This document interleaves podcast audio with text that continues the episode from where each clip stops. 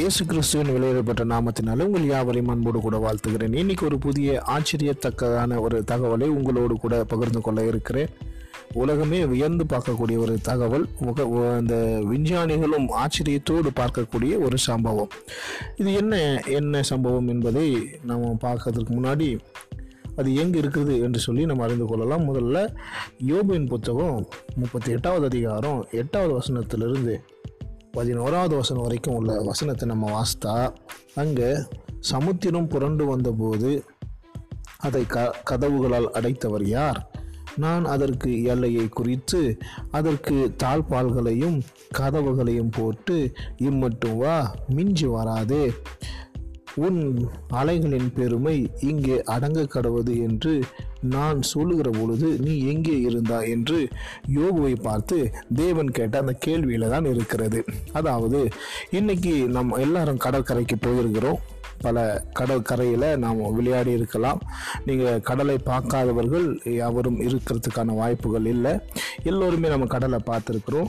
கடற்கரையில் நம்ம நின்று கொண்டு இருக்கிற பொழுது நம்முடைய தலைக்கு மேலே வேகமாக கொடூரமாக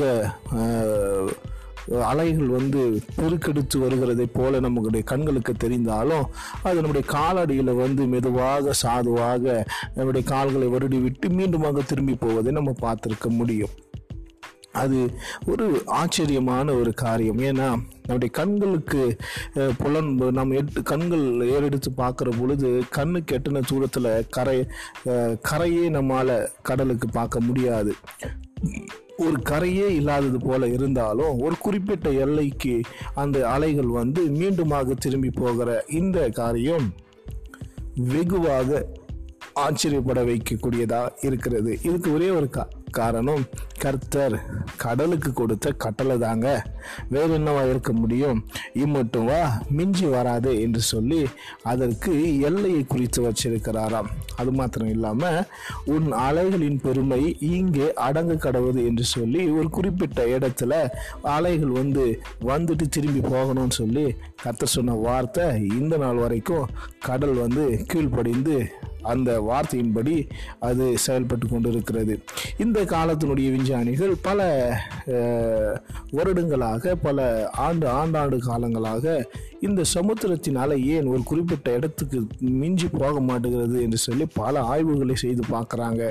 இதுவரைக்கும் தெளிவான எந்த ஒரு பதிலையுமே அதற்கான இதுதான் காரணம் என்று இதுவரைக்கும் யாரும் கண்டுபிடிச்சதாகவே தெரியல. ஏன்னா இது அஞ்சு மனிதர்கள் வந்து அவருடைய முயற்சியில் கண்டுபிடிக்க வேண்டியது இல்லை. இது கர்த்தருடைய கட்டளை அதனால சமுத்திரம் இதுவரைக்கும் அது வந்து தன்னுடைய பாதையில் கர்த்தருடைய வார்த்தைக்கு கீழ்ப்படிஞ்சு போயிட்டு இருக்கிறது ஒரு சில நேரத்தில் சூறாவளி புயல் சுனாமி போன்ற காலத்தில் அது தன்னுடைய எல்லையை தாண்டினாலும் ஒரு குறிப்பிட்ட நேரத்துக்கு அப்புறம் மீண்டுமாக தனக்கு குறிக்கப்பட்டதான அந்த இடத்துக்கே அது திரும்பி போகும் என்பதையும் நாம் பார்க்க முடிகிறது. எனவே சமுத்திரம் ஒரு எல்லையை தாண்டாமல் கத்தருடைய வார்த்தைக்கு கீழ்ப்படியுது. இன்னைக்கு மனிதர்களாகிய நாம் எந்த அளவுக்கு கத்தருடைய வார்த்தையை கீழ்ப்படுகிறோம் என்பது என்ற அந்த கேள்வியோடு கூட நீங்கள் அதை யோசித்து தேவனுடைய வார்த்தைக்கு கீழ்ப்படிந்து கர்த்தருடைய வார்த்தையின்படி வாழ நம்ம பிரயாசப்படுவோம். ஏன்னா வேதம் சொல்லுகிறது பலியை காட்டிலும் கீழ்ப்படிதல் உத்தமம் என்று சொல்லி. நம்முடைய வாழ்க்கையில நாம் கீழ்ப்படிதல் ரொம்ப ரொம்ப அவசியம். ஆபரகாமை கர்த்தர் எந்த அடிப்படையில் ஆசீர்வதிக்கிறார்னா அவன் கீழ்ப்படுகிறானா இல்லையா என்கிற அந்த அடிப்படையில் தான் ஆபரகாமுக்கு ஆசீர்வாதம் வருகிறது. எல்லா காரியங்களிலும் இயேசு கிறிஸ்துவும் மரண பரியந்தமும் சிலுவையின் மரண பரியந்தமும் தன்னை தாமே அவர் தாழ்த்தினார். அவர் பிதாவுக்கு கீழ்ப்படிந்தார் என்று நம்ம பார்க்க முடிகிறது. என கீழ்ப்படிதல் ரொம்ப அவசியம். இயற்கைகள் கீழ்ப்படுகிறது. மனிதர்கள் மனிதர்களாகிய நாமும் கீழ்ப்படிந்து தேவ வார்த்தை நிறைவேற்றுவோம். வேறு ஒரு புதிய தகவலோடு கூட உங்களை நான் சந்திக்கிறேன். கர்த்த தாமே உங்கள் யாவரையும் ஆசீர்வதிப்பாராக. God bless you